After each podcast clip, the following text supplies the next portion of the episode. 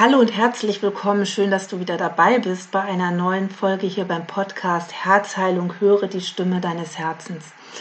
Ja, ich habe ja vor kurzem eine Folge über das Thema Mut aufgenommen und daran anknüpfend möchte ich heute eine Geschichte von mir erzählen, was daraus erwachsen kann, wenn du mutig bist.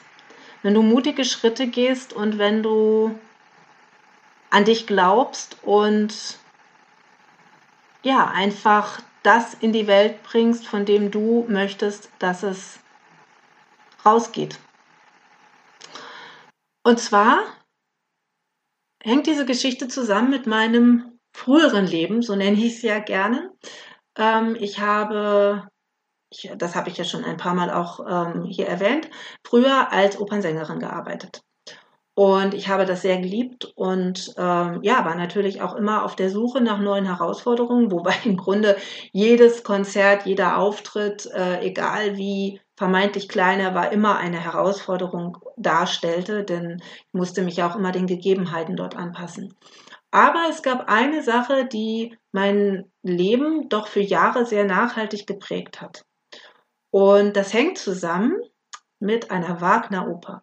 Richard Wagner ist schon lange einer meiner absoluten Lieblingskomponisten. Ich habe eine sehr tiefe Beziehung zu seiner Musik und ich habe damals natürlich verschiedene Dinge auch äh, auf den Weg gebracht, beziehungsweise habe mich bei verschiedenen äh, Ensembles und Bühnen beworben, um eben Engagements zu bekommen.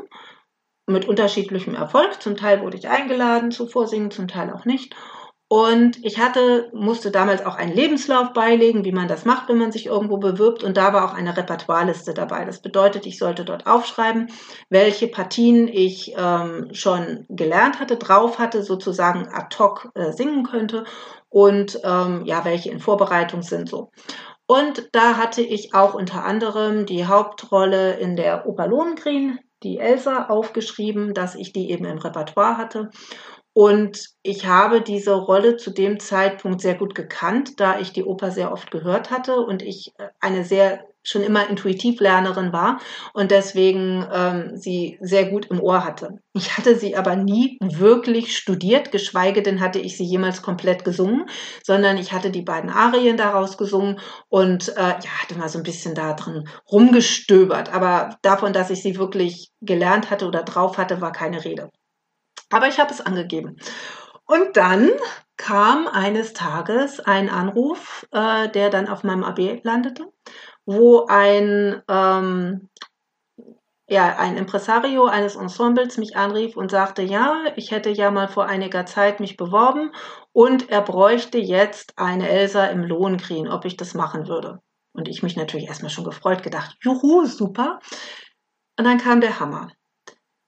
In sechs Tagen sollte ich bitte nach Solingen kommen und äh, dann dort, äh, dann hat er mir die, hat er mir kurz gesagt, äh, äh, ja, wie das Ganze läuft und dann soll ich das da singen.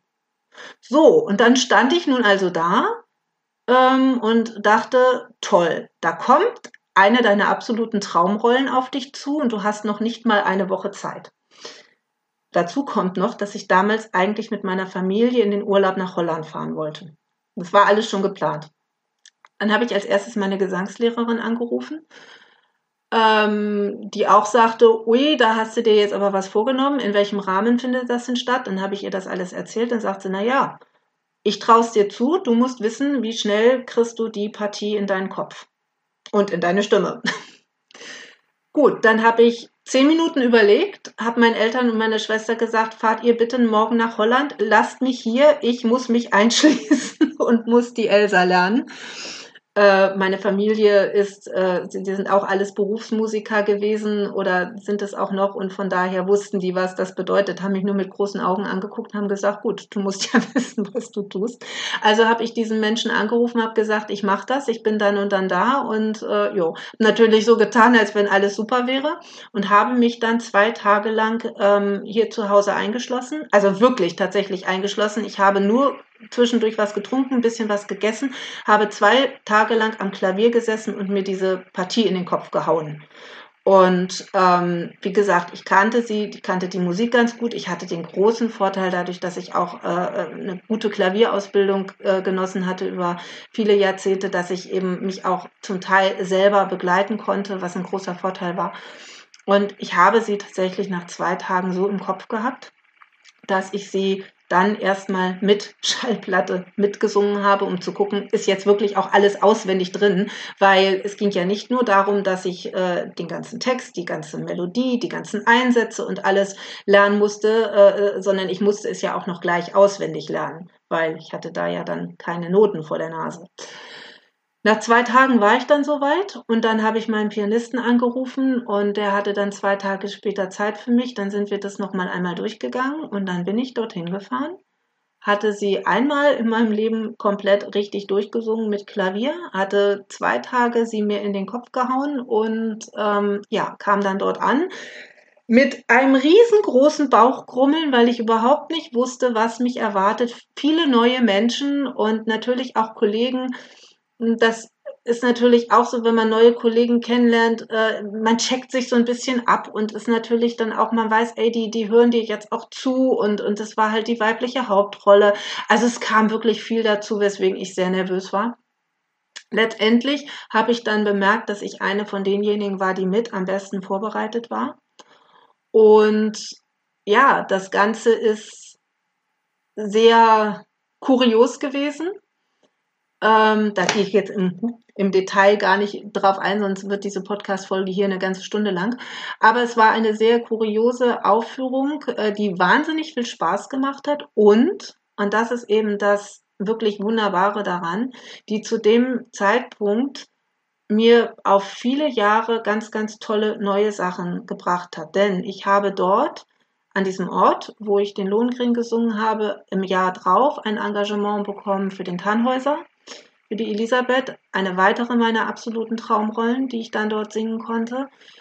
Im weiteren Jahr habe ich äh, im Fliegenden Holländer mitgesungen. Dort habe ich dann, ähm, das wurde etwas arrangiert, den Chor übernommen und als Solistin den Chorpart gesungen. Dann habe ich dort noch im Parsifal gesungen, äh, mehrere kleinere Rollen ähm, auf einmal und habe dort dann tatsächlich auch mein ja, meinen Abschied äh, sozusagen gegeben mit einer meiner absoluten Traumrollen. Ich durfte dann dort noch die Pamina in der Zauberflöte von Mozart singen. Und das hat sich die ganzen Jahre danach ähm, gezeigt. Ich habe noch ein Engagement bekommen für eine sehr unbekannte Oper, die wir in ähm, im Ruhrgebiet aufgeführt haben, wo wir Probe in Bautzen hatten. Da war ich vier Wochen unterwegs mit Orchester, Bühne, Pipapo, allem drum und dran. Wunderbare, tolle neue Kollegen kennengelernt, mit denen ich noch viele Konzerte gemeinsam gemacht habe. Wir haben ein Ensemble gegründet. Das ist dann zwar im Sande verlaufen, aber all diese Dinge sind passiert dadurch, dass ich zu diesem Zeitpunkt den Mut hatte und an mich geglaubt habe und gesagt habe, okay, und ich mache das jetzt, auch wenn es vielleicht total verrückt ist und es sein kann, dass ich da auch, äh, äh dass das ein Fiasko wird. Ich habe an mich geglaubt. Und ich habe den Mut gehabt zu sagen, ich mache das. Und zu dem Zeitpunkt, wo der Anruf kam, war ich in einer wirklichen Krise mit mir selber. Ich habe gehadert mit dem ganzen Beruf. Ich habe auch mit mir selber gehadert und habe eigentlich damals schon den Entschluss gefasst gehabt, ich lasse das sein mit dem Singen. Es, äh, es ist einfach nicht mehr meins. Und dann habe ich noch ganz, ganz viele Jahre wunderbare Erlebnisse haben dürfen, dadurch, dass ich einmal diese Entscheidung getroffen habe, den Mut zu haben, zu sagen, egal wie verrückt das jetzt ist, ich mache das, ich setze alles daran, das zu schaffen. Und ich bin wirklich reichlichst belohnt worden dadurch. Und das ist etwas, ich möchte dir mit dieser Geschichte einfach zeigen, dass es sich lohnt, für sich selber zu kämpfen, dass es sich lohnt, den Mut zu haben, auch wenn vielleicht alle anderen sagen, das klappt doch niemals, dass es sich lohnt, auch mal etwas zu tun, was vielleicht ja, ich will nicht sagen gelogen ist, denn es war ja nicht gelogen, aber was vielleicht ein bisschen ein bisschen verschönt ist. Ja, ich habe damals angegeben, ich hätte diese Partie bereits studiert, hatte ich nicht. Aber der Punkt war, zu dem Zeitpunkt, wo ich dort war, hatte ich es drauf. was ich vorher dafür getan habe, war ja egal. Ich habe in diesem, zu diesem Zeitpunkt meine Leistung abgeliefert und ich hatte das, was ich versprochen hatte, habe ich, habe ich geboten. Und darauf kommt es an.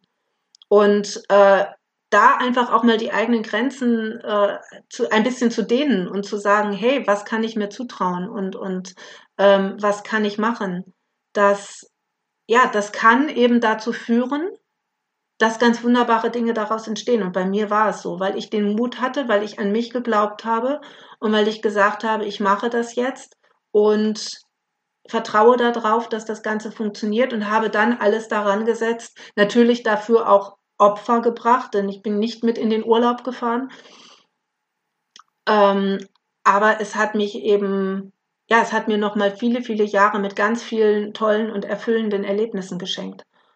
Und das möchte ich auf gar keinen Fall missen.